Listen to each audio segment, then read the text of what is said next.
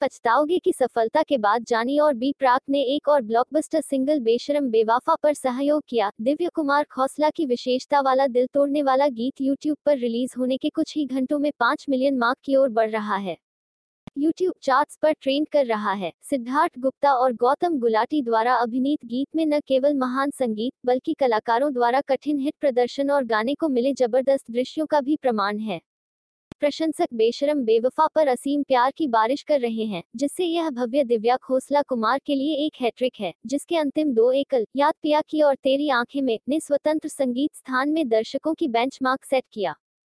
दिव्या, गौतम गुलाटी और सिद्धार्थ गुप्ता के साथ को दर्शकों ने खूब सराहा लोकप्रिय अभिनेत्री ने दर्द, पीड़ा और पीड़ा में एक युवा लड़की को खूबसूरती से महसूस किया, जैसा कि वह सोचती है कि वह सच्चा प्यार करने के लिए तरसती है।